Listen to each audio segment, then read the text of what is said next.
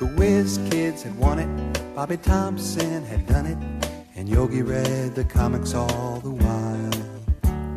Rock and roll was being born, marijuana we would scorn. So down on the corner, the national pastime went on trial. We're talking baseball, Kluszewski, Campanella, talking baseball. The man and Bobby Feller, the scooter, the barber, and the Newk. They knew 'em all from Boston to Dubuque, especially Willie, Mickey, and the Duke. Well, Casey was winning, Hank Aaron. All right, everybody, welcome on back to Baseball History One on One. Um, we got a good topic this week. It's going to be the Ryan Express, Mr. Nolan Ryan. We all know him, strikeout king, One of the best. one of the best brawlers to ever be a pitcher. Yeah. Ask Alvin Ventura about that. Yeah. Um, countless no hitters. Yeah. Um, eight time All Star, World Series champion, multiple time ERA and strikeout ERA leader, eleven time strikeout leader. Um, he's got his number retired with three different teams.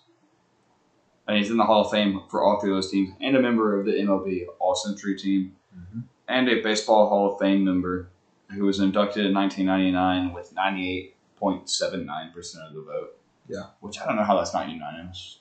Because you got those hard ass sports writers like, nobody deserves to be unanimous. Right. But Well, except for Mariano. he was the first one, man. So I guess we could start off with him. He was uh, born in 1947 in Refugio, Texas, just south of Victoria in the southern part of the state. He was the youngest of six kids to Martha and Lee. Martha Lee and Lynn Nolan Sr. Yeah. Sorry. He um, operated. A, new- his dad was a newspaper delivery guy for the Houston Post, so he was early up and um, covered a fifty five mile route. So they were in rural Texas, and they were the kids helped. Mhm. So that kind of goes with the work ethic with them. Um, his family lived in nearby Woodsboro, Texas, until they moved to Alvin, Texas, in Brazoria County when he was six weeks old. As a young boy, he enjoyed throwing objects at any target. So he was he was born a baller. Mm-hmm. Um, he thought baseball was a better usage for his arm, so he his dad kind of was like, "Hey, you got a cannon, bro. Let's do it." Dad knows best. And then he played in the Alvin Little League when he was nine, made the All Star team when he was eleven and twelve. Pitched the first no hitter of his life a few years later, of many. Of many, yeah. Dude, it's absurd. Like he was the man. He was the man. Um, and I got a bunch of baseball jerseys, and that's one I don't have that I really want. Well, hopefully you'll get one day. Uh, we were talking about doing this topic. I just something I was in my mind. That's one of those jerseys. I want the old school Texas where it has, you know, different conversation, different day. Um, and he also, of course, at that age, he played multiple other various positions. And then in um, middle school, he could throw a softball over 100 yards. And after ninth grade, he quit playing football. After a talk, after a tackle and fumble caused by future NFL running back Norm Bulaich. Bullet. B U L A I C H. sorry if I butchered his name. And he's like, dude, I got hit so hard. I want to focus on baseball. Yeah. Which is smart, you know. Just quit football, go play baseball. I mean, that's what Rickey Henderson did after his mom said, "Hey, you got a long career in baseball. Don't do do baseball. Quit Yeah. football." No reason to get banged up. Exactly. No reason to get CTE. Don't do that. Um, but yeah, I mean, he, played for a guy, man named uh, Coach Jim Watson at Alvin High School for all his high school career. He he held the single game s- strikeout record for 44 years, 21 hitters in a seven inning game. Uh, for those of you doing the math at home, that's every hitter. Yeah. But it doesn't say it was a perfect game, so I wonder if he walked somebody or something. That's a couple errors mixed in. that's what you're gonna see in his career. He walks a lot of guys as well. As well He's as a power pitcher, but also a lot of power pitchers struggle with control sometimes. Yeah. So that might be a thing. But the record was eventually tied by two different guys in the same week in 2009 Aaron Stewart and Josh Land. and neither one of them, from what I'm seeing, that I've read, actually even made it. I'm sure they played college ball or something, but neither one of them became pro ball players. Yeah. And then in 1963, at an Alvin High School game in, at Clear Creek High School in Lee Texas, Red Murff, a scout for the Mets, first noticed him as a sophomore. Um, some opponents refused to bat against him, and how hard his pitches would sometimes break bones in his catcher's hands. and that's stupid, man. Yeah, You're throwing so hard, you're breaking kids' hands trying to catch you. yeah, And it, so he reported back to the Mets that, and I quote, the best arm I've seen in my life. And they later drafted him. And as a senior in 65, he went 19 and 3. I'm willing to bet he lost based on walks and tight ball games and things like that. A little clutch single or something. Just Yeah. assuming. But he let it, they went to the finals. He pitched in 27 games with 20 starts, had 12 complete games with 211 strikeouts and 61 walks. So the man's just a once in a generation, once in a generation kind of arm. he dominated. Yeah, You know, that him and Randy Johnson and guys like that, you just don't breed those dudes. no, But I'll let you take it from here, Matt. Get into his minor league stuff. So that in '65, after he graduated from Alvin, he got drafted by the Mets in the 12th round of the 1965 Major League Draft. I believe I had to double check, but I believe that was the first Major League draft, uh, like first amateur draft in like Major League history. Because I don't think they did that before '65 or sometime before the '60s. I was thinking about this yesterday. That'd be a good topic for us to cover on the next episode. Is Yeah, the draft. the draft. Yeah. And he was the 295th overall pick of the draft. So of course he signed with the Mets, and they pick they put him in. Uh, they put him How in. many people missed on him to go that deep in the draft? Like go 265. Like how many people missed on him? You know, Yeah, I mean I think there was but it's all speculation. right. There were ten. Let's see, I think there was like 20 teams at the time because each league had 10 teams. So like 19 of the teams missed on him, and the Mets were like, "Yeah, "Let's do it. Why not?" We, you know, this the Mets were still bad that at this time, so they're like, "We can get anybody to come play for us. Let's do it. Let's just draft somebody." Well, the Mets are only good in spurts. Right. You know. We had a couple years here, a couple years there. We're gonna miss management in the middle. Yeah. Now, so they send him to Marion, Virginia. So he played for the Marion Mets of the Appalachian League, which is no longer a minor league. It's now uh, a summer collegiate league now. Major League Baseball de- demoted that. So he pitched for them, and he also pitched for the Mets team in the Florida Instructional League. That year, he went six and nine with a 4.32 ERA and 150 strikeouts in 120 innings. 66, he moves up to, you know, Greenville, South Carolina to play for the Greenville Mets of the Western Carolinas League. Dude, you put up a hell of a year, 17 and two. Yeah. he, he definitely improved between uh, 65 and 66. He got those first year in the year, first year as a pro player jitters out of the way, and he just dominated the Western Carolina I think that's about what my record is in the show right now, playing video games, and this guy did it in real life. Yeah. A 272 strikeouts and 183 innings with the Greenville Mets. and then he got promoted that year to double A for the Williamsport Mets in the Eastern League. So Williamsport, Pennsylvania, you know, same same places where the Little League World Series is, you know. And he didn't do great. He went 0 2 with a but even though The he, ERA was right, 0.95 ERA. so it must have been some bad breaks how he got those losses. Yeah, man, like you losing a one-run ball game. Yeah. And he struck out 35 batters in 19 innings. Overall, in 1966, he struck out, yeah, 307 strikeouts in 202 minor league games in 1966. So he earned a late season call up to the New York Mets. And, you know, so he got called up.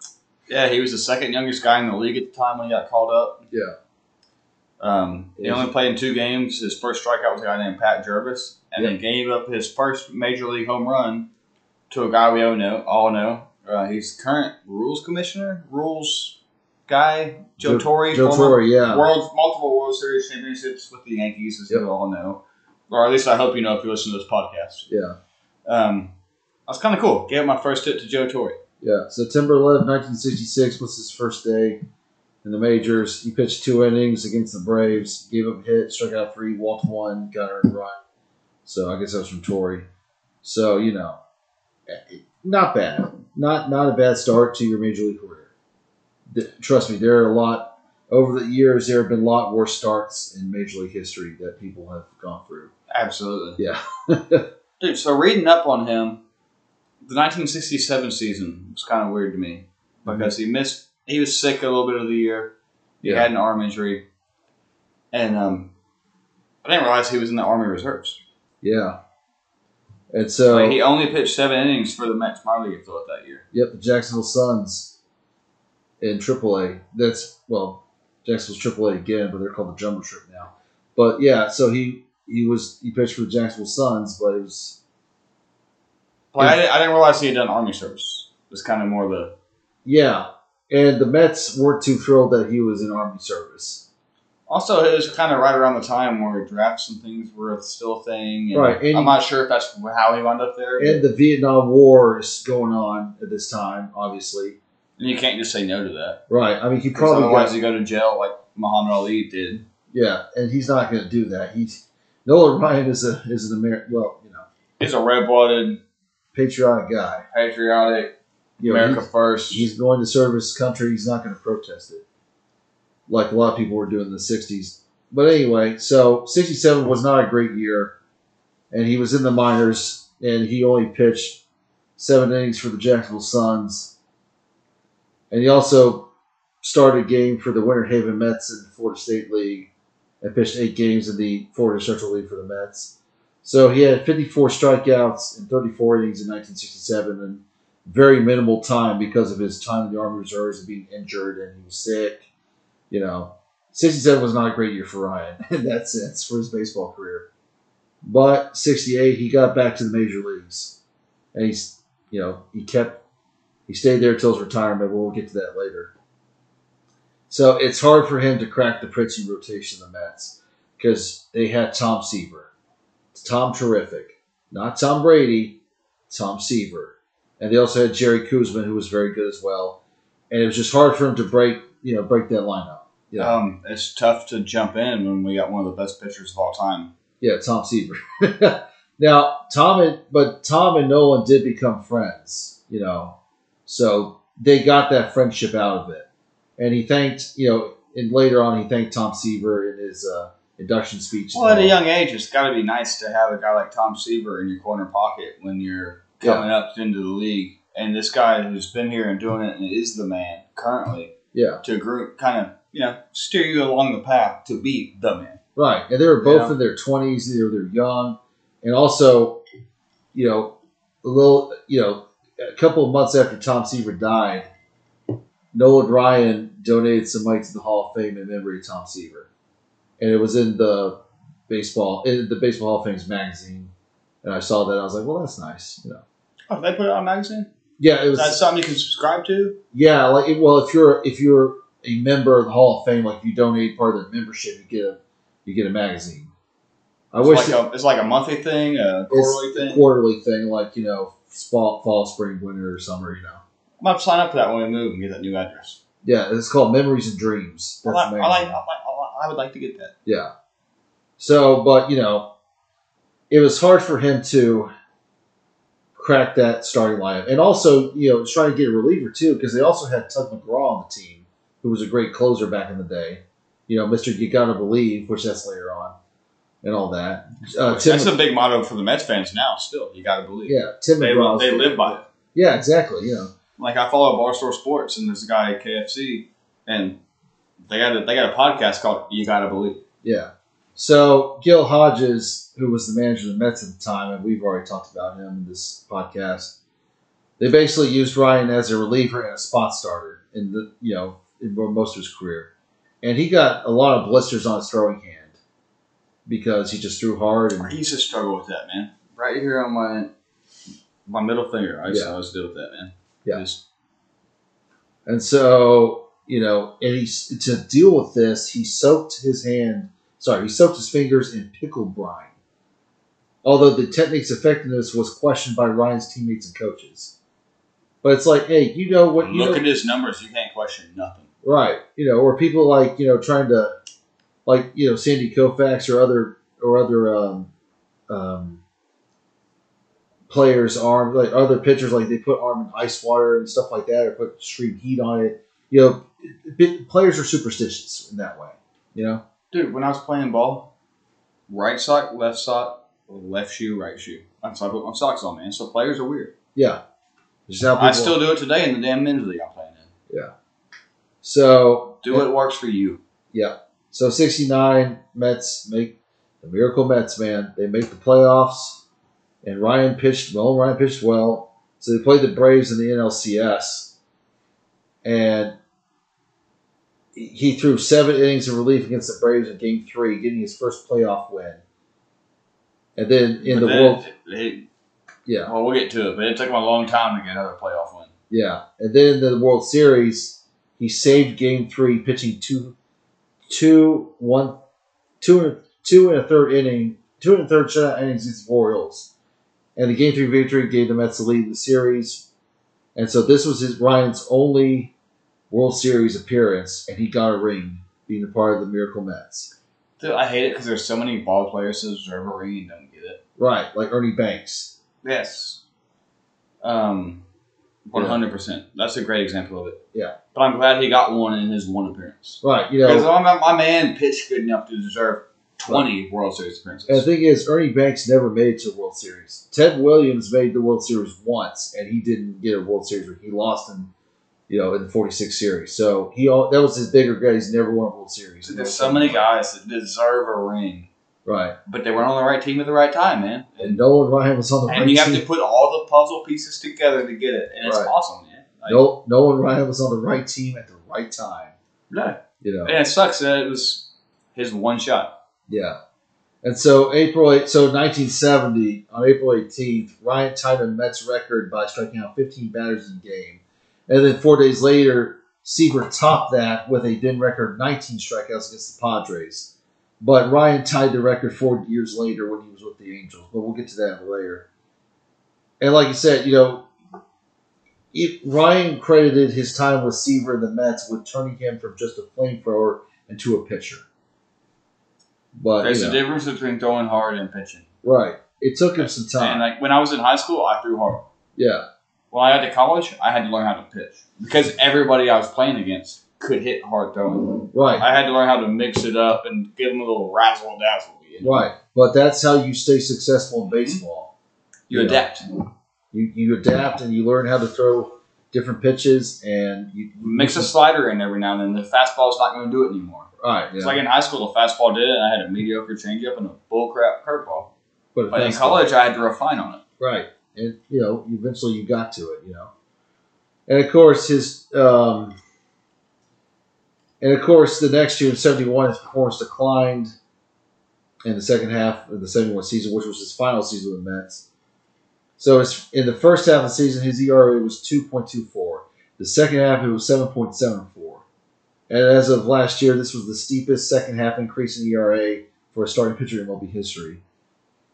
But the thing is, it's like it says that Ryan did not want to be traded from the Mets, but the Mets traded him after the season to the uh, California Angels. But the thing is, it's like looking back, and I've I've heard I've you know I've watched interviews that Nolan Ryan did. He didn't really him and his wife Ruth, who he married in 1967, so, which we forgot to mention. They didn't really like New York that much. I play it's a tough time to play ball in, man. Like I feel Right. bad because that New York media is so harsh. It really is. You know, if and it'll eat you alive if you if you do something If bad. you allow it to, right. But the thing is, like, especially now, like the social media, if he was playing when it was just the newspaper and you get the newspaper on your doorstep every day and it's like Yeah. second page sports, man. Nolan Ryan sucked last night, you know? Yeah, it said. So he said it didn't want to be traded to the Mets, and he felt betrayed when it, they. He felt betrayed that the Mets did this to him. But it's like, you know, you're basically you're basically in Gil Hodges' doghouse in the '71 season because your ERA went so bad, so south that they and you know in five seasons he had a 29 and 38 record with the Mets with a 3.58 ERA, um, a 1.39 WHIP WHIP and he had 493 strikeouts to 344 walks in eleven in five hundred eleven innings. So it's like, you know, he showed some promise, but again, it's hard to break that starting lineup, starting rotation. You know, you're trying to find a place for you, and at least And it's a tough pitching staff at the time. and it's just tough. You know, it's hard to beat Nolan Ryan and Jerry Koosman. You know, It's like the guy, a guy I played ball with, um, Brody Leibrandt. His dad was Charlie Leibrandt that pitched for the Braves. yes, yeah, I remember. He's Maddux Glad and Smoltz. And I'll never forget when I was playing ball at Columbus. They were doing the prime nine that they used to do on the MLB network of the best nine to ever play every position. Yeah, And then we were watching it in the clubhouse before a game one day, and or for practice something. Yeah. And they're like, "Oh, Glad and Smoltz." And I can't remember this other guy's name. Can't remember his name. And Brody's over in the corner. That's my dad. That's Charlie. They're talking about my dad, Charlie. Phenomenal man. yeah, Awesome man. But um and like oh and this guy eventually gets goes, Oh yeah, Charlie Leibrandt, that's the guy. So that's kind of the spot he was in right there. yeah. It's just it's hard. Sometimes it's just hard to crack. you know, man, it, it- it's tough to compete with Madison Garden Smoltz when you're Right. the fourth man. But know, same thing for like guys like Jeff Blauser, you know? yeah, but you know, you make the at least you're still in the majors. They hadn't sent you back down to the minors at this Oh, point. you're a member of the best pitching staff of the entire history of baseball Right. there, you And know? you're- But You're becoming a great pitcher. yes. So on December 10th of 71, they traded him to the Angels for Jim Fregosi, who was a shortstop, and he was a decent, pretty good player. He also was a manager. And the funny thing is, later in Nolan's career at Anaheim, Fregosi managed him. and he also man, and later on he managed the Phillies in '93 when they won the pennant. So I feel like that happens more often than we um, acknowledge it. what? Just guys that that same transaction of we're Yeah. competing for spots and I end up being a manager, know, because right? because like catchers, first basemen end up always being the damn managers. Yeah. It seems like Now, at the time, this was not viewed. This was viewed as a, a good trade because Ryan, honestly, his at his career at that point was unremarkable, and for Fregosi had a good career. You know, shortstop, he's a good, solid player. So at the time, most people thought that it, this was a good trade. But later on, as time goes on, and as Nolan's career really took off, as we are going to see, you know, coming up in this in this in this uh, podcast, this has been viewed as a terrible trade. Some people think it's this the worst trade in Mets history, but at the time it wasn't. It wasn't viewed that 50 years ago. It was like, well, we got this unremarkable player, and we need a shortstop. The Angels have a pretty good shortstop. Let's trade him. Let's do it. You know. So, but tra- get, getting traded to the Angels was the best. Honestly, was probably the best thing that ever happened to Nolan Ryan's career at that point. like I'm out of a stale team that wasn't really gonna do too much. Right. You know, you, you know, when he in the seventy-two, he's given a chance to pitch regularly as a starter for the first time, mainly because by then he had fulfilled his military obligation and no longer had to commute from Houston to work. Commute to Houston every other week. So even like in '67, like even throughout his career at the Mets, even past '67, he still had the military obligation as well. So he's doing that, and you know he had to go to Houston because you know Alvin's close to Houston. He's from Texas. He lived in Texas in the off season. He still lives in Texas. You know, so he's got to like commute back and forth from New York or wherever to Houston to fulfill this obligation. But after that's done, he has a better chance to have his career take off and be a starting pitcher in a starting rotation. You know, this was the best thing to happen to Nolan Ryan. Oh, it really, it really says career going Right. forward. So that year, he led the league in 329 strikeouts, nearly a third more than the American League runner-up, and to that point, the fourth highest total in the 20th century. Not a lot of pitchers can throw, excuse me, 300 strikeouts in a season. Obviously, Sandy Koufax has done it. Ruben Waddell has done it. You know, it's tough to throw. I think was it Scherzer or Kershaw that threw 300, or maybe I'm thinking of something else. Maybe You can flip a coin and it might be both. Yeah, or Verlander you know? or somebody, you know. But this is where he took off, man. He, you know, he, I'm still envious of those guys, man, because I tried so hard to be a pitcher. Those guys are just like, yeah. it's effortless, effortless for them at the major league level. It's just like, ah. And his ERA was at the at seventy two was two point two eight, which was the second lowest in franchise history, Angels franchise history. Dean Chance had the record has the or maybe still does has the record for uh, low ERA with 1.65 in 1964. So you know, And your team's not going to score three runs every night, but if you're 2.6, right? They got a damn chance to win a lot of damn ball games. Yeah. I mean, and he went 19 and 16 uh, for the season in 1972 for the Angels, right? And you know, you have to understand the Angels, they weren't that good of a team in the 70s. I felt bad for Nolan Ryan, honestly, in the 70s. Like, like he did great, but man, he just, you know, it's just hard to win games with the Angels. But, you know, he went 21 16 and sent, That's kind of like Bryce Harper when he was with the Nationals. Like, we're going to be good, we're going to have a chance at it, but we're never going to be able to seal the deal. But in All in '72, um, Nolan Ryan got ne- went to the All Star game for the first time, so that's also a plus. But '73, '73 is where he really breaks out. This is where he really shines. This is where everybody's like, "Oh man, That's where his career really started. really started." Right? Like, nobody remembers the stuff we just talked about. They remember from right now forward. No.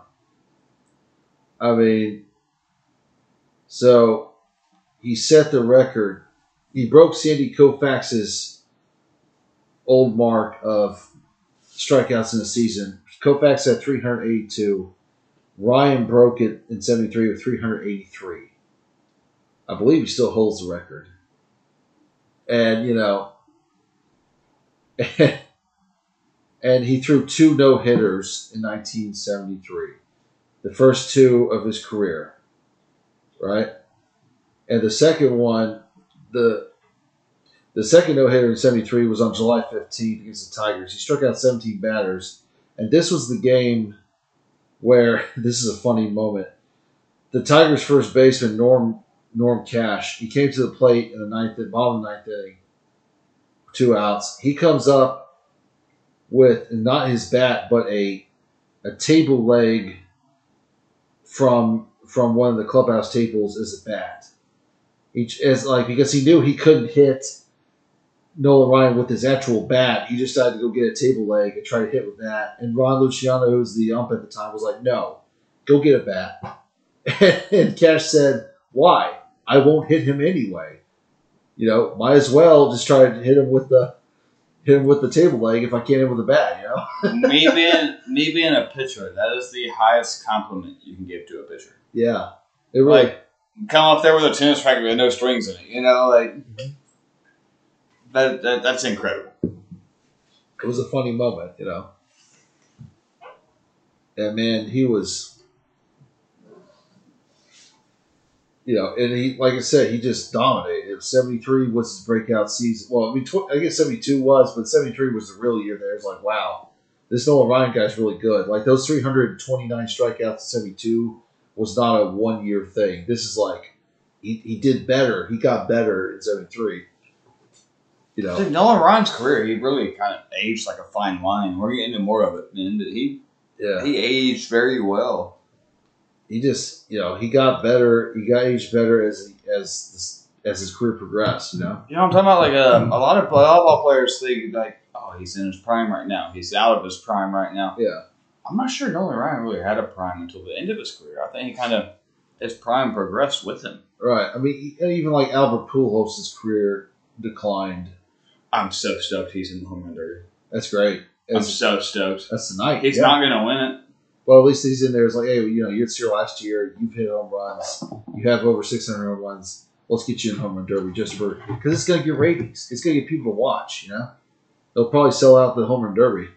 Yeah, so the I'm so glad he's back in the back in the Cardinals uniform too. As a Cardinals fan, yeah. Because for y'all- those of y'all at home that haven't figured it out, I'm a Cardinals fan, but the Braves are in our me and Matthew's home market, and that's what I get to see on cable television. yeah and So, so, I got I got two teams. And then seventy four, he threw he threw a third no hitter in seventy four, and he also this is wild on June fourteenth, nineteen seventy four. He pitched thirteen innings against the Boston Red Sox. He threw two hundred thirty five pitches, struck out nineteen guys, walked ten, and he got a no decision. That sucks. That's a bad look right there. I mean, you you throw that much and you don't get a, you don't get a win or a loss, which I guess getting those decisions better than a loss, but still, it's like damn, you couldn't get any run support in those thirteen innings. but man, if if if pitching coaches saw if today's pitching coaches saw that it's a pitcher threw 235 pitches, they would have a heart attack. Oh, dude, QV Lowe, guy I played for him, he was drafted by the Cubs. The guy, the guy was my manager at AUM. Mhm. Auburn Montgomery, for those of y'all that aren't familiar, that's a little sister school of Auburn University. Yep. War Eagle. But um, dude, he threw a guy out. He put a guy out there on on uh, my senior year for 220 pitches or something like. I mean, I went 200. It was like 160, 150. Like, I mean, they just hung my man out there. I can't remember the pitch count, but it was absurd. It was over 100. It was oh, it was way over 100. It was like 100, 160. The man was effective, wildly effective, and he was a jump baller. Yeah, So it's not like he was throwing, but dude, it's the wildest thing I've ever seen. yeah. I mean, that's just wow. And then the man had Tommy John. We wonder why. Yeah, that's probably why. And of course, you know, Nolan Ryan became the first major league pitcher to have his pitch speed measured during a game with the primitive radar gun at the time. It clocked, a, it clocked one of his fastballs in the ninth inning as 100.8 miles per hour. And, you know, when it was, and this was it was when it was 10 feet in front of home plate. And this exceeded an earlier pitch by Bob Feller, which he didn't do during a game. He just did it, you know, just to throw it one day. And Feller threw it at 98.6 miles an hour. So Ryan's got the heat. Everybody knows he's got the heat. And then 75, he threw his fourth no hitter, and he tied Sandy Koufax's record for most no hitters in a career. And 74, going back to 74, he also struck out 19 batters, and he tied Tom Seaver and Steve Carlton as well for the single game record for a nine inning game for strikeouts. And of course, Roger Clemens beat that in 86 with 20. So, as we said before, Ryan is Nolan Ryan has played on these California Angels teams in the 1970s. They were called the California Angels back then. They're not the Los Angeles Angels of Anaheim or whatever. Or the Los Angeles Anaheim of Stockton or whatever we want to call them. You know, man, like They tried to move. that's the most ridiculous crap that any team has ever done. Like, hey, we're gonna put three cities in our name so that we can try and attract fans. right. I hate it. You think anybody's going to drive down from LA to go see an Angels game if they got the Dodgers? No. But anyway, anyway. Well, the Los Tuyers. Yeah. So these Angel teams were bad. And so in 1976, this is Nolan Ryan's win loss record. He's won he won 17 games and he lost 18 games. He led the league in losses. You know, and I felt so I mean these times where you, you have to scream, it's like I feel bad for you because you just don't get the run support. You you do That's the thing, man. I've been on teams like that where I don't get no run support, and it's just like I could throw up a. I could get up two runs and Yeah. I'm still gonna lose. It's like- you can't hit. it's like the Braves this season, like Sam Strider and Kyle Wright and all these guys. They pitch great, but the Braves can't. They can, they don't do crap scoring Dude, wise. Kyle Wright really hit his stride this year. I'm very happy for him. Me too. Well, the Huntsville guy, well Buckhorn guy, but So, uh, my cousin Jimmy, yeah. Okay, Jimmy Hansen, Jimmy Hansen, yeah, his wife is Kyle Wright's cousin. really, Yes, and um, Roger Wright's a phenomenal man, also. Um, Cool. but Kyle Wright, that outing he had last year in the World Series, where he came in and shut him down out of the fucking bullpen. Yeah. I'm sorry for swearing, y'all, but he, um, I think that really restarted his career. It gave him the confidence that man needed to be a great baseball pitcher Yeah. so because he's looking good this year. Right. So in most of the time in the Angels, they just were not very good, and he had to deal with terrible run support. Yeah, man, it's tough. But in his last year in California, they make the playoffs. They win the AL West. But then they got to play the Orioles, the Baltimore Orioles, which that was the American League team of the 70s because they were so good. From 70 to 79, they were very, very good. So, A lot different than what we know now. yeah, yeah, now, they, now they're terrible. They they're having the best year they've had in a decade and a half right now. Yeah. So, Nolan Ryan pitched game one, the LCS against Jim Palmer. He threw seven innings, but they neither neither pitcher got the win because Baltimore won the tenth. I guess with a Yeah. reliever. But and the the Angels got eliminated in four, so I guess they lost four straight. That was the playoffs. Yeah, he he was scheduled to pitch game five and maybe keep him alive. Yeah. So they got swept. And so, But he was a free agent after that. so after the yeah after the season, he became a free agent. But he led the American League in strikeouts seven times in his eight seasons with the Angels. Yeah. But he also led the league in walks in six of those seven years. That was also his Achilles heel. Not good run support and walks. I throw hard. I throw balls. Mhm.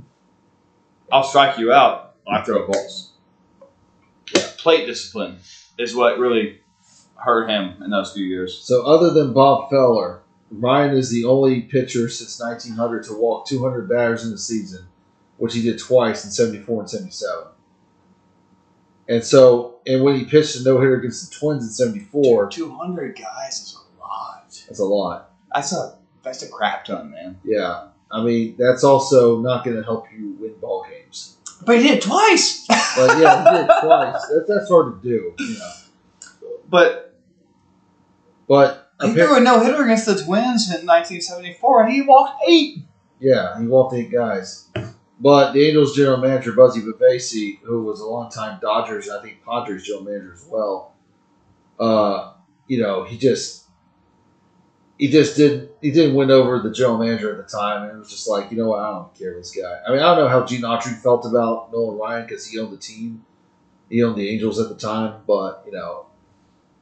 yeah, Buzzie Bavasi was not thrilled. He's like, I don't really care. No. I don't really want to keep you. He he he he's, he, he literally said like you're a flashy 500 pitcher, Right. And here's the Oh, right. like You know, like, his eight seasons with the Angels, which I didn't realize he was an Angel for eight seasons. I thought he was only there for a couple of years until No. I started researching for this. No, that was eight. But he went 131, 138, 121 with a 307 ERA, which ain't the greatest, but it's not bad. Right. Uh, 129 whip, which for those of y'all at home that know what that means, walks plus hits per inning pitched. And um, 1,302 walks and 2,460 strikeouts. So, like, I'm either going to walk you, I'm going to strike you out, or you're probably not going to get a hit. Like, it's just banana land. Uh, you know, and then so here's here's the best part. Here's what He becomes a free agent and he signs. He's the first million dollar player. And this is where he made his money, is with this contract. Right. Because he really reeled it in with the damn Houston Astros. Four year contract worth four point five million in nineteen seventy nine dollars. Which that's that's chump change now. yeah, that's sixteen point eight million. Yeah, uh, November nineteenth, nineteen seventy nine, man. It's uh, it's equivalent to sixteen point eight now, and that's still ass Yeah. compared to what guys are getting paid now. But this is great for Ryan because he's playing in Houston. Houston's close to Alvin, He's a hometown boy. hometown boy and a hometown team. And the Astros in the '80s were pretty good. They made the playoffs in his first year, but let's, but you know he he hit a three-run home run in, on April twelfth, 1980, against Hall of Famer and former Braves announcer Don Sutton. Right, and this was one of his first of two home runs in his career.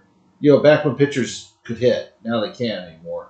I hate it, but that's different conversation. right, we We'll we'll have that, right. but different conversation. So Ryan got a three run home run. You know, I mean, that's how he started his career with the Astros. Okay. On a nationally televised game. And then July fourth of that season, he um, struck out Cesar Geronimo. Yep. For his three thousandth strikeout, um, against the Reds, and the same guy, which is funny. The same guy was Bob Gibson's three hundred strikeout, three thousandth strikeout. But they the Astros make the playoffs. They win the American League. No, sorry, sorry, National League West. Sorry, I forgot. Uh, Astros were in the National League back then. and he pitched in Game Two, but said that but they're playing the Phillies, a very good Phillies team with Pete Rose, Mike Schmidt, Steve Carlton, all those guys. The Phillies when they were the when they were great. Yeah, when they were, you know, just kicking everybody's butt. He pitched well in game two, but he left after seven innings with the game tied two and two. And he contributed to both Astros runs with a run scored following the walk and a sacrifice bunt leading to a run. But he got the no decision because the game with extra innings. Dude, the man was just a gamer. Yeah. I'm here to compete. Let's They, get it. they go the series goes to five games, which at the time that's I guess best of five. Ryan and the Stros held a five two lead in the eighth inning, but then Ryan allowed three consecutive singles before walking in the third run. Houston's bullpen allowed the Phillies to take a seven five lead, and only a game time Astro rally permitted Ryan to escape the loss. So they lost. I mean, they lost a tough five games, hard fought five games to the Phillies, which went on to win the World Series that year against the George Brett led Kansas City Royals in six games, which was the Phillies' first ever World Series win. Mhm. But, you know, the next year, Ryan threw his fifth no hitter on September 26, 1981, breaking Sandy Koufax's record. And he became the third pitcher to throw a no hitter in each league. And he led the National League in ERA with 1.69 that season. And so, once again, Astros make the playoffs. And of course, this is the short, the short, sorry, the short strike shortened season of 1981, as we discussed in previous episodes. They're in the NLDS against the Los Angeles Dodgers. Ryan threw a complete game two hitter against uh, podcast subject Fernando Valenzuela. Yeah, if, um, if y'all haven't heard our podcast, uh, what came out three weeks ago about Fernando, go back and listen to that one. Yeah, and this was Ryan's second and last career postseason win. And in the fifth and final game of the series, he left trailing 3 0 and took the loss. So they lost to the eventual champion 81 Dodgers. You know, but again, you're facing Fernando Valenzuela, Steve Garvey Dodgers. It's hard to If I'm gonna get put out, I'd rather get put out by the people that win it all. right. You know, it's better than I don't want to get put out by the people that get put out next. yeah. If I'm gonna get put out, I want to get put out by the people that win it all. And so, you know, fast forward to 83, on April 27, 1983, which would have been my granddaddy's 54th birthday, uh, Nolan Ryan broke Walter Johnson's all time career strikeout record. Walter had the total with 3,508, and Ryan broke it with 3,000. It's 3,509th uh, pit, uh, strikeout against Brad Mills of the Montreal Expos. And then, of course, Steve Carlton tied and broke it, you know, later on that season. And Gail, and also Gaylord Perry, also in the Hall of Fame, he, he broke it. I mean, he, he passed Johnson as well. And then 85, Ryan, on July 5th, 1985, Nolan Ryan struck out Danny Heep for his 4,000th career strikeout, which I believe, he, yeah, the first pitcher to strike out 4,000 batters. You know, I mean, he had nowhere to go but up after that. You know, You're the man. Keep being the man. he keeps being the man, man. And so, you know, in '86, Astros won the NL. I mean, Astros won the NL West, and they're in the NLCS against the Mets. The Dwight- Doc Gooden, Darryl Strawberry, Keith Fernandez Mets. Oh, Gary Carter too. And Ryan did not pitch very well in game two. He took the loss, and they returned in game five threw nine innings of two hits, one run, 12 strikeout ball. But one of those hits was a Darryl Strawberry home run, which tied the game. And then Dwight Gooden matched Ryan pitch for pitch. And, you know, Ryan got no decision and lost, and the Astros lost 12 innings to the 86 Mets. Which, again, it's hard to beat the Dwight Good and Darryl Strawberry, Keith Hernandez Gary Carter Mets. You know? Cokehead Yankees. Yeah, they okay. You Yeah, I mean? Like I hate, I hate to, I like the, the Cokehead Yankees, but yeah. And so, those guys were good. so 87. And there's a, Dude, 87, he dominated. he dominated. What? He was He, two led, seven six ERA, struck out 270 in a season. And he was 40. That's unheard of now. And he's 40 years old. He's 40 years old. 40 years old, you're not in the league anymore. But they were the Astros were terrible that season, and he finished with an eight and sixteen record because just like it was, just no like run support. yeah, just like it was with the Angels. It's like the Angels all over again. My Yeah. man, my man, my man couldn't buy a damn run to support his ass. Right. The Astros scored only twenty seven runs in his sixteen losses, an average of one point six nine runs per game. And he So if you're giving up two two runs a game as a pitcher, I think you're set. You're giving up three, you're pushing it. Giving up four, you're kind of mediocre. Yeah. You know, like it's, it's just the fact you're not getting run support, man. And, Like, he, and he finished the season in fifth place in the Cy Young voting. And you know who won the Cy Young in 1987? Philadelphia Phillies reliever Steve Bedro- Bedrosian. Excuse me. got a reliever winning a Cy Young. That Right. means it's a bad year for pitching. So there's a great video on, I guess the channel's called Baseball Historian, about why Nolan Ryan never won a Cy Young award in his career, and it highlights three different seasons of like he pitched great, but he got outshone by various factors. They mentioned '87, right? And they mention his great stats, and of course, I think he led in WHIP as well, and some other, you know, mind-boggling um, uh, statistics as well, strikeouts, ERA. But you know, it made the case that this was probably his best case. But back then, people viewed wins and losses more than they do now when it comes to voting. So they saw that Absolutely. they didn't matter if you People led wanted results. Didn't matter if you led all major leagues in ERA and strikeouts. They saw the 8 and 16 records like we can't give you the Cy Young. They'll give it to the we'll give it to a reliever. We'll give it to Bedrosian, excuse me. I can't talk. So if you ever want to see that video, go check it out on YouTube because it's really fascinating. It really breaks That's about the time where steroids started becoming a thing and hitters were becoming more dominant. Yeah, Because, you know, like baseball during the 90s, which that's how drew me to baseball was the damn juiced guys just jacking home runs that were landing on Waveland Avenue in Chicago, you know? Yeah. But it's kind of what I'm doing because he's a hell of a pitcher. Had a bad year, but everybody else did too. yeah. But as a positive, Ryan hit his second and last career home run in a 12-3 win against the Braves on May 1st, 1987. So that's another positive. I mean, the negative was, well, he had a losing record, but, you know, he did pretty well than that. But if you're not getting support, man, it's, it's tough to. Yeah. And so, in nine seasons with the Astros, he compiled a 106 94 win loss record and 282 starts with a 3.13 ERA, 1.20 whip, with 796 walks and 1,866 strikeouts and 1,854 innings. And now, in 1989, so he had a contract dispute with Houston. Dude, imagine a guy having a contract dispute at the age of 42 years old and signing with a different team. Because we're he's about to sign with the Texas Rangers right here. So he's still in Texas. And here's Imagine being 42 and having a contract dispute in baseball today. That's not a thing that happens. right. I mean, you think Albert Pujols is going to do that? Well, Albert Pujols is older than really everybody said. Right. That's- that's- Yeah, I don't know. Hence his Allegedly. allegedly hence his decline. We got to make sure to say allegedly when we do stuff like that. And the best part is he played. He became the first player to play on all four MLB original expansion teams.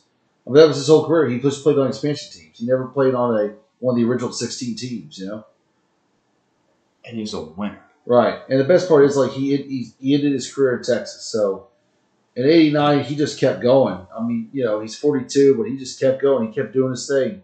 He kept being Nolan Ryan. You know. And uh, he went 16 and 10 for the Rangers. He led the league with 301 strikeouts at 42 years old. 301 strikeouts, right? And he struck out. And so in this in '89, August 22nd, he struck out Ricky, as we talked about in the Ricky Henderson episode. He struck him out to make himself the only pitcher to win to record 5,000 strikeouts in a career. And of course, as we talked about, Henderson was like, "Hey, if he ain't struck you out, then you ain't nobody," you know. and he just, you know, Dude, Hall of Famers are like, yeah, couldn't hit him. no, he just couldn't hit him. 1990, next season, he threw a six no hitter on June 11 against the A's, and he earned his 300th career win that season on July 31st against the Milwaukee Brewers. And then 1991, May 1st, as we all remember, at age 44, Nolan Ryan threw his seventh career no hitter against the Blue Jays, and he struck out Hall of Famer Roberto Alomar as the final out. Right?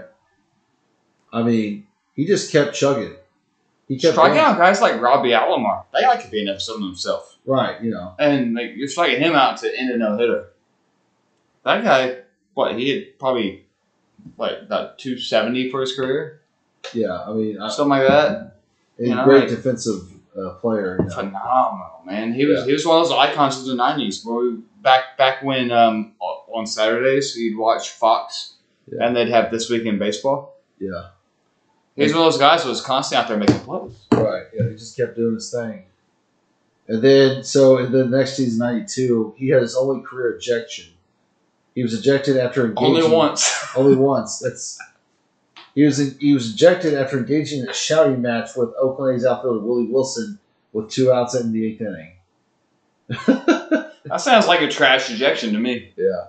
And so, and of course, he continued his ordinary ways in the next season, 93, which he announced before the season that, this, that he would retire after the season. But on August 4th, you know, the infamous Robin Ventura moment, right? Oh, that's the moment. Like so. Ryan, Ryan hit Robin with the pitch. So yeah, and he acted like he was walking to first, chucked the helmet, chucked the bat, ran at him. Um, before before Matthew came over to, to the studio tonight, I um, showed that to my girlfriend, and she's like, "Hell yeah!" Because we like going to hockey games and watching hockey fights. So like, this is what I'm talking about. Yeah. you know? she likes it when sports get physical. Yeah. And um, finished the game with blood on his jersey. Yep. And he, he had he had in that headlock and just kicked his ass. And Also he- on also on eBay, there's an autographed picture from Nolan Ryan that says, "I whooped his ass." Yeah. It's on sale right now for three hundred and seventy-five dollars. Um, first buyer, Yeah. And like which he did. And the best part was when after the incident, Ryan stated that it was the same. man- The headlock was the same maneuver he used on steers. He had to brand on his Texas ranch. uh, and of course, Ventura got ejected, but Ryan stayed in the game. Know, because Ryan just stood his ground. yeah, I mean, he. I believe Today, today's Spice baseball is so Yeah. soft. They'd both be out of here, and they'd both be suspended for seven games. And because of that, White Sox manager Gene Lamont vehemently argued that you know Ryan should be ejected as well. But then he Lamont got ejected, and he pitched hitless ball the rest of the game. I mean, he, he pitched the whole game, and you know he determined. Well, apparently he, he had been determined to be more aggressive after coming out of the wrong side of an altercation with Ding Winfield in 1980. But now that that that makes me interesting. He's like, okay, well, but also, you know, Texans are known to have like, I guess, somewhat of a temper. Maybe not, but like just be aggressive people because hey, we're from Texas, you know. This Texas, for lack of a better term, I don't think they're going to take nothing off nobody. right? They ain't taking your shit. That's what Texans do. They don't take shit from anybody. Yep. And unfortunately, near the end of the season on September twenty second, ninety three, his arm, his poor arm finally gave out. He tore a ligament in his arm and it ended his career. Two starts earlier than he planned at age forty six. And he briefly attempted to pitch past the injury and threw one additional pitch after tearing his ligament. With his injured arm, his final pitch was measured at 98 miles an hour. Ryan's last start was his career worst. He allowed a single, four. I'm sorry, I shouldn't be laughing, but he allowed a single, four walks, and a grand slam top of first without recording out. It was his second recorded.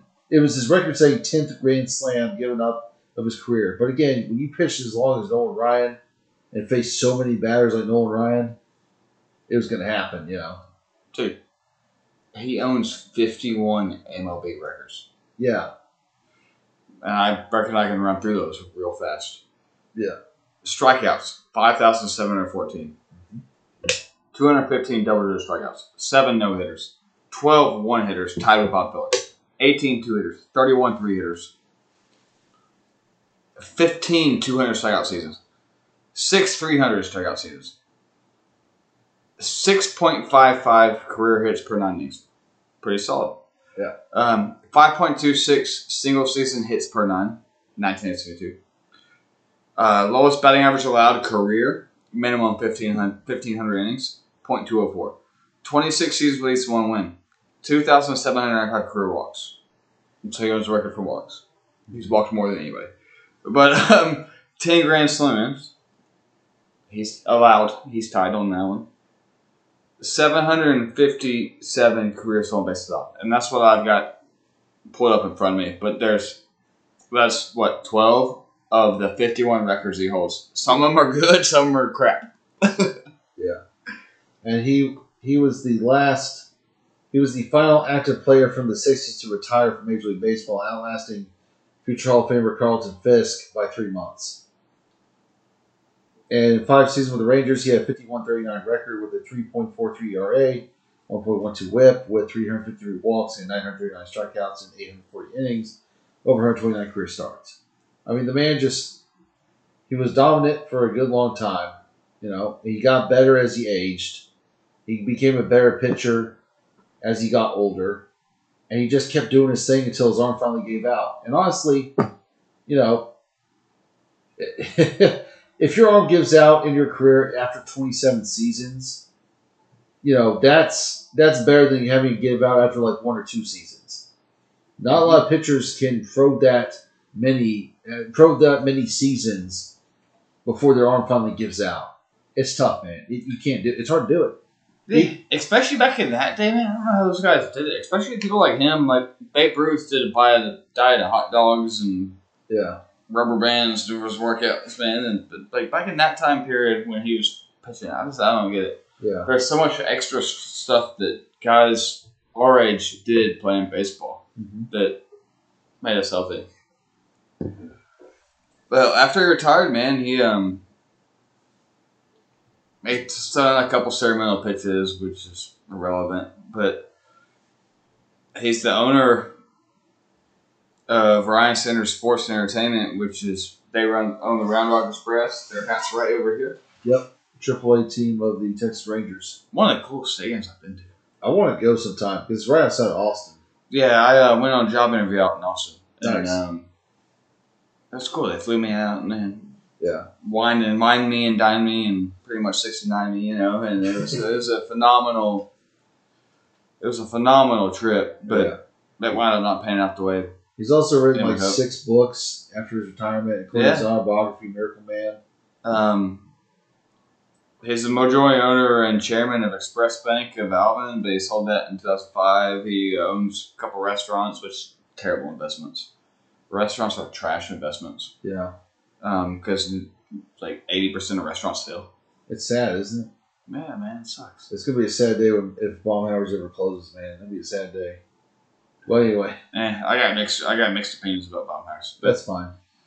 And then he appeared in it's a Huntsville staple. It's an Alabama staple. It's a Southeast staple. yeah, Um, and then you know I just oh, his his, um, his likeness was used in the Nolan Ryan Fitness Guides published by the President's Council on Physical and Fitness in 1994. You know, the people that used to make you do the damn V sits and stuff in Yeah. middle school. They used him as a poster child. and he suffered a heart attack in 2000, but and he received double coronary bypass surgery to you know he survived that. But man, that's yikes. You know, And then um, you get in the backside here, and um, he's partial owner of the Rangers now, which is a team he played with. yeah, Because in February 2008, they hired him as a team president. After 2009, him and a man named Chuck Greenberg submitted a bid to purchase them from the former owner, Tom Hicks, Mhm. who purchased that from the Bushes hmm of the uh, presidential lineage. Oh yeah, I forgot. George W. Bush was the owner of the Rangers during Ryan's career with the Rangers. Yep. Yeah, And I, I think his dad was involved before he was. I'm not, I'm sure- I, am not sure about that, but I I'm think sure. his dad was the owner, and then he got it from his dad. And well, I knew that I can't don't quote me on that. I think that's accurate. at least George Bush Senior was a mainstay at Houston Astros games, like as a you know, like right behind home plate with Barbara, just watching games. You know, All right, so um, his son then got the Rangers, so they've just owned both Texas baseball teams. I'm sure. Yeah, It's something like that. Um, but yeah, um, at midnight on August 5th, 2010, the Ryan Greenberg Group, the Rangers Baseball Express, great business name. Yeah. Because he was the Express. Was announced as the winners of the final auction of purchase of the Rangers, and after final approval from MLB, the final cash bid to purchase cash bid Yeah. was 385 million. The opposing high bidder was Mark Cuban from Shark Tank and the um, Dallas Mavericks. Yeah. I love that show. um, but Greenberg became general partner and CEO while he remained team president, and then he left in 2011. Reportedly, Greenberg did due to a philosophical clash with Ryan. Ryan was immediately named CEO while keeping the title as president.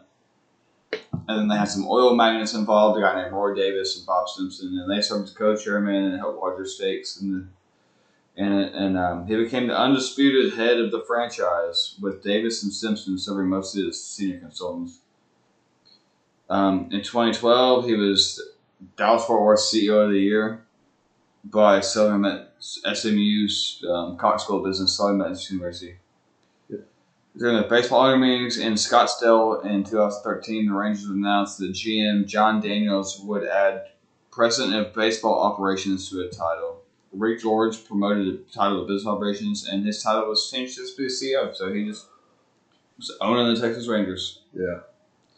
Well, then he stepped down in October 17, 2013. Yep, And then next year, he became a special assistant to the Houston Astros. yep, and that's where kind of his career ends. Yeah. And he's just doing his thing. I mean, still, as far as I know, they're still on the Round Rock Express.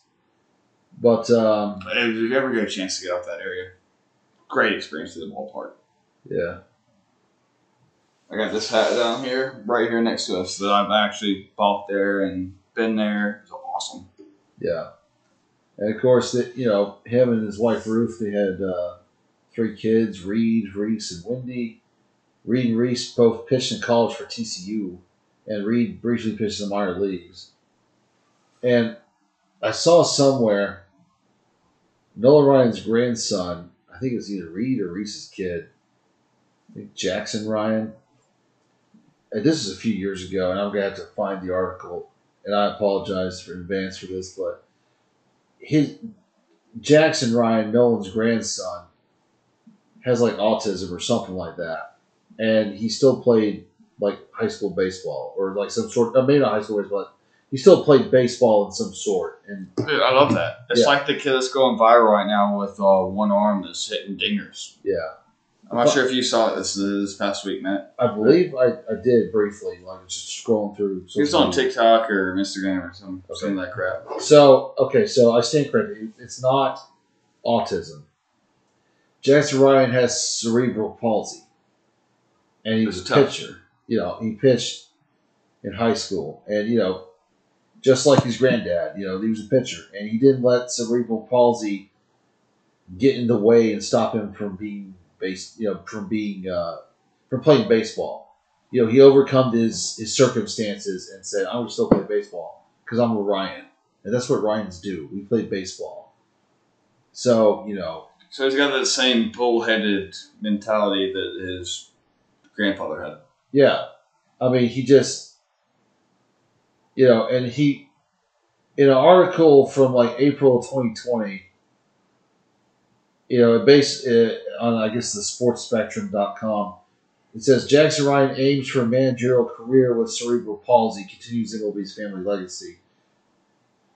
So, you know, it's just he wants to. I respect that. I respect that. I mean, he, at the time he's twenty, so I get he's still in his early twenties, but he wants to, you know, have a career in baseball, just like his dad and granddad.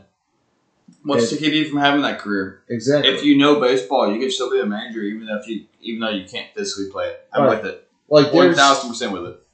like there's a broadcaster. I can't think of his name at the top, top of my head, but like he went to Syracuse. This dude has cerebral palsy, and he still broadcast games like for I think he broadcast for the White Sox briefly, and he did like basketball games with Bill Walton on ESPN. But he didn't let cerebral palsy stop him from doing achieving his dream of being associated with sports, and nobody looks down on him because he has cerebral palsy. He's still doing his thing. It's just like you know.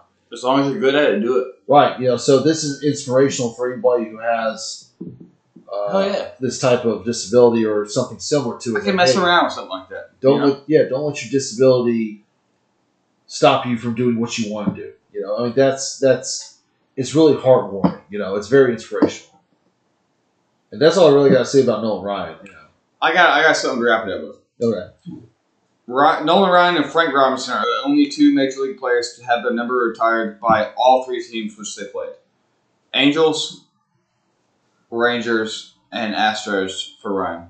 Yeah. And then he was also elected into the Baseball Hall of Fame Yep, 1999. in 1999 on his first year with a 98.79% vote, 491 out of 497. The six people that didn't vote him, nothing to say about those people. Yeah. That's trash. Um, he's the fifth highest in percentage in history behind Mariano, Jeter, Griffey, Seaver. Which is funny, it circles back to Seaver again. That's where we started. Seaver, yeah. Um, he chose to wear a Ranger Rangers cap for his plaque to reflect his Texas heritage, and um, the fact that his 300th win is 5,000th strikeout, which I got a cool little uh, 5,000th strikeout autograph ball from him, which is uh, it's uh, like printed on the ball. It's not his actual signature. Right. it's- I got one of those in my house from his five thousand strikeout That's really cool. at my parents' house. I needed to get it before I moved because Yeah. Looked, when we move to Birmingham here in two and a half two and a half weeks. By the way, guys, we're gonna be doing this over soon. Quality might go down a little bit. but We're gonna figure it out. We're gonna make it right. Right. It'll be okay. But I got a, I got a damn Nolan Ryan five thousand strikeout ball. Yeah. Um. Maybe it's the first Hall of Famer inducted, first Rangers Hall of Famer. And um, they also recognize the Angels as his primary team because he played more games there, I reckon. And he was 41st in the Sporting News list of the 100 greatest baseball players the same year he was elected in. Dude, Imagine being a top 100 baseball player of all time. It's an honor. He absolutely deserves to be one of the top 100 baseball Like, players. I'm probably like top 300,000, you know? Like, Right. I mean, there's there's been 22,000, over 22,000 players that play Major League Baseball. oh shit, well, I'm top million then, you know? You know, if you make it to the top 100, it doesn't matter. You, you, you're awesome. You know, Um, nobody can take that. yeah, away he was 41st in the baseball, in the sporting news, back when that was still a thing. Yeah. Um, Rangers Hall of Fame 2003. Rangers and Astros hometown hero in 2006. The only player to be so named by two franchises ever. Mhm. In 2011, he was inducted into the Irish American Baseball Hall of Fame because I guess he has some lineage there. Yeah, Ryan's kind of an Irish last name. In 92, the U.S. Mint produced a $1 commemorative coin honoring, honoring Olympic baseball, depicting a picture in the USA Baseball form, and the post was him. Wow. It's not officially him, but it was his. Yeah, it's kind of like It's kind of like the guy for the NBA, the logo, um, Jerry West. Jerry West. Yeah. Yeah. Um, in 1995, the Texas State Legislature declared State Highway 288 the Nolan Ryan Expressway, which is cool because people call the Nolan Ryan Express. Yeah.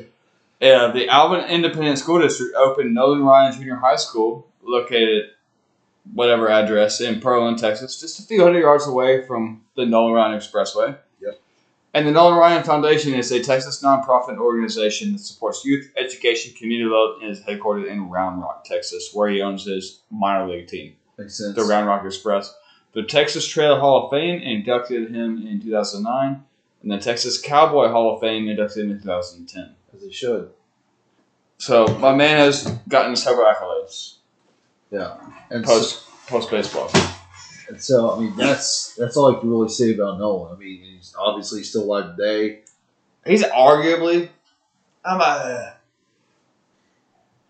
is I struggle with baseball because baseball pitching history because you have guys that pitched in a different era. Like he pitched in more of, you know, baseball has its eras, even though it's the live ball and the dead ball era. Right. There's different, like every decade's different in baseball. Yeah.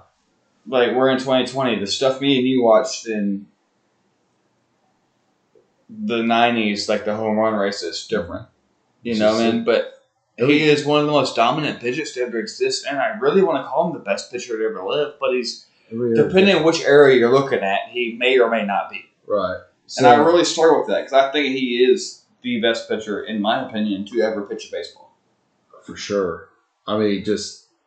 I mean, sure, Cy Young may have over five. Yeah, it's the most. Well, yeah, but but it was different. right. And then you have different time. You pitched more. You know. yeah, and then you it's just every decade's different. Yep. It's just so different. It's just. It's it, that's what makes that's that's the reason what makes baseball history great because every decade is not the same. Something different happens that makes the game more unique and stands out in the history of the game. So, in closing, I like to say two things that are not related to Nolan. One, I'm going to the Baseball Hall of Fame induction this year, and I'm going to volunteer. Unfortunately, I'm like only one of like nine, only like nine former interns are going to volunteer this year, and I'm like the only guy, so that's interesting. Hey, remember we did an episode. Ladies can play ball too. Right, ladies can play ball too, and I'm glad that women, at least these women, like baseball. And two, I'd like to congratulate Joey Gallo for finally getting a hit this season last weekend. last weekend, or a couple weekends ago, when the Yankees played the Red Sox at Fenway. Man, that's messed up. So, the, so this was my weekend a couple weekends ago. Man, struggling. Friday, Saturday, Sunday, July 8th, 9th, and 10th.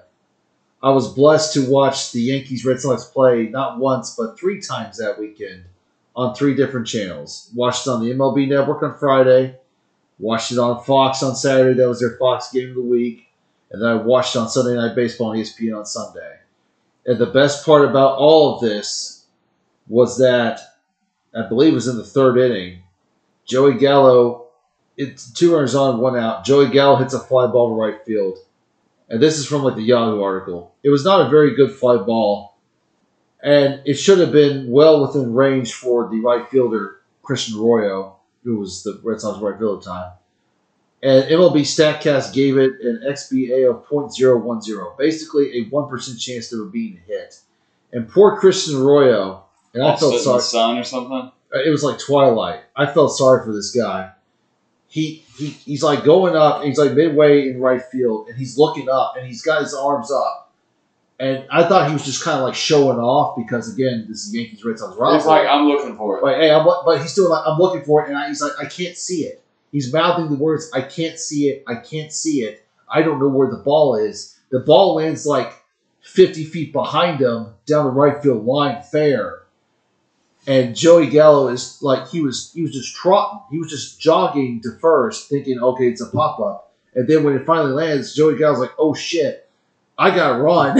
and so You he, know my biggest problem with Major League ball players is? Balls like that, they're not legging it. He could have been standing on third. Right. Well, and it's like he got a triple out of it, but then he, the son of a gun tried to go and make it inside the park and run, and he got thrown out. So you deserve for being a subpar hitter this year. right because if this was And they're paying you what three hundred million dollars? right, you pay a lot of money. If this was anybody from the dead ball era, if this was Cobb, if this was Rickey Henderson, if this was maybe Jazz Chisholm, they would have made that inside, or Ichiro, they would have made that inside the park home run easily. They would have hustled that thing out. They would they would not have jogged to first. They would have ran, ran, ran. My hand right now skin up, skin up from trying to over hustle men's play. Right. You know, So, Joe, and I hate to joke on Joey Gallo, but I've said this before. well, he's he's he is he is the uh. Dave Kingman of our generation, but worse. But it's like, dude, you got to hit. You got you got to stop striking out. Like poor Miguel Andújar, who was who was trying to break the Yankees lineup, got sent down in AAA because the Yankees just love Joey Gallo so much, and they don't care if he strikes out every game. why why do they love him so much? He's so subpar right now. Right, and it's like Send him down, give him a wake up call, bring him back up, man. right, send him down to AAA Scranton and get, get Miguel. Let him sit there for two weeks, bring him back up. Right, and Give him, him a wake up call. and just try to teach him how to hit again because obviously he's not getting it. So, and I usually, You I- know, a slump's a slump, man. But a damn, a damn, this is a like damn eighty game slump is not a damn slump anymore. right. This is like you're not good. Why are we paying you this money to play Major League Baseball? And I'm sorry, I don't try to joke on pl- individual players. I never try to do that. No, it's not easy to play baseball. Me and you played together. It's not easy. Right, Joey Gallo is doing something that Patrick and I could not do. Right, and we have to give him the Dude, respect. I think, I think, me personally, I could go right now and go play for the fucking Yankees, and I'd, I'd get two hits to his one right now, man. He's Right. just slumping. Yeah. Because I'm just gonna sit on the fucking fastball, so I'm gonna hack as hard as I can, and I bet I could, I bet I could knock a couple singles. Right, and the thing is, it's like, right, we give him respect because he obviously was good enough to make it to the major leagues and stay for some amount of time. The Dude, Saints, he's a great ball player. Right. He's just slumping really hard. He needs to figure something out. It's It's got to be like- something in his head. It's got to be the New York media. It's got to be something. right. He's got to change it. He's got to focus more on getting more extra base hits. Like before base. this podcast started, we talked about how big media works, man. Like, Yeah. that New York media is tough. Right. But I guarantee I can ride up there right now and not just just not pick up the New York Times, and I can go up there and take big old monster donkey hacks every pitch they threw at me, Right. and I bet I could hit better than he could. Right. I mean, the And. I, you know, I play in men's league baseball in the thirty and over league.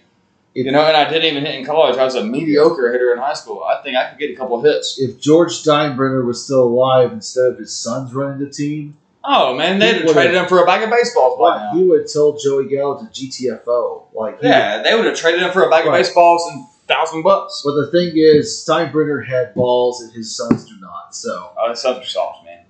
Yeah. But anyway, But Yeah. uh, I think I thought we wrapped this up with uh, I getting just- Joey Gallo in it, man. But that I- dude is yeah. struggling so hard. I feel bad for him. I, I feel bad for him too. But I just wanted to get that out of my system because I've been waiting to say that on the air. Because people, if you follow me on social Dude, media, he's struggling so hard. I hate it for him, man. He's a good dude. yeah, He's good for the community. But my man couldn't hit the broadside of a barn if he fell off an airplane right, Right. now. And You I- know? and I apologize to the Joey Gallo fans who actually listen to this podcast. If you want to come after me, go for it on, on our, our email, baseball, baseball, HIS 101 gmail.com. That's fine. But you got to realize he's got he's not doing right. He's got to do something to Dude, my man is slumping so hard. Right. It's it's not I've good. never seen a slump like this. it's not good. So anyway, we're gonna wrap up. But either way, man, I hope y'all enjoyed Nolan Ryan.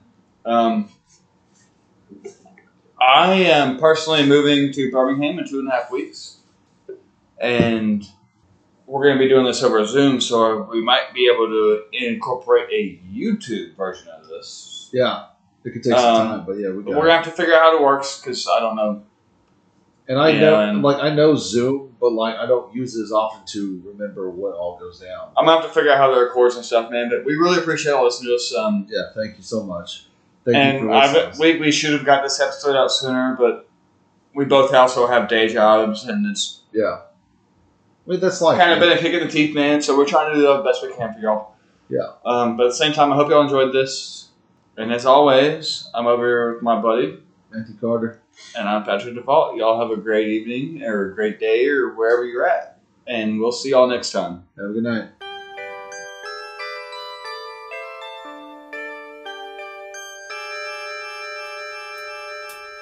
The Whiz Kids had won it, Bobby Thomson had done it, and Yogi read the comics all the while. Rock and roll was being born, marijuana we would scorn. So down on the corner, the national pastime went on trial. We're talking baseball, Kluszewski Campanella talking baseball. The man and Bobby Feller, the scooter, the barber and the Newk. They knew 'em all from Boston to Dubuque, especially Willie, Mickey, and the Duke. Well, Casey was winning, Hank Aaron was beginning, one Robbie going out, one coming in. Kiner and Midget Gaedel, the Thumper and Mel Parnell. And Ike was the only one winning down in Washington. I'm talking baseball. Kluszewski Campanella talking baseball. The man and Bobby Feller, the scooter, the barber, and the Duke. They knew 'em all from Boston to Dubuque, especially Willie, Mickey, and the Duke. Now my old friend, the bachelor, well he swore he was the Oklahoma kid. And Cookie played hooky to go and see the Duke. Me, I always loved Willie man. Those were the days.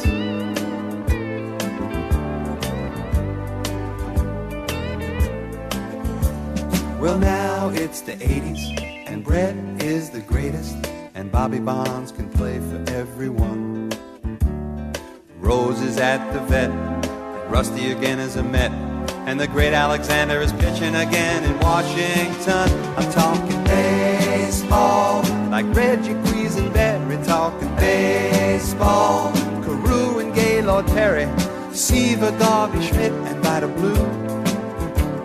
If Cooperstown is calling, it's no fluke. They'll be with Willie, Mickey, and the Duke.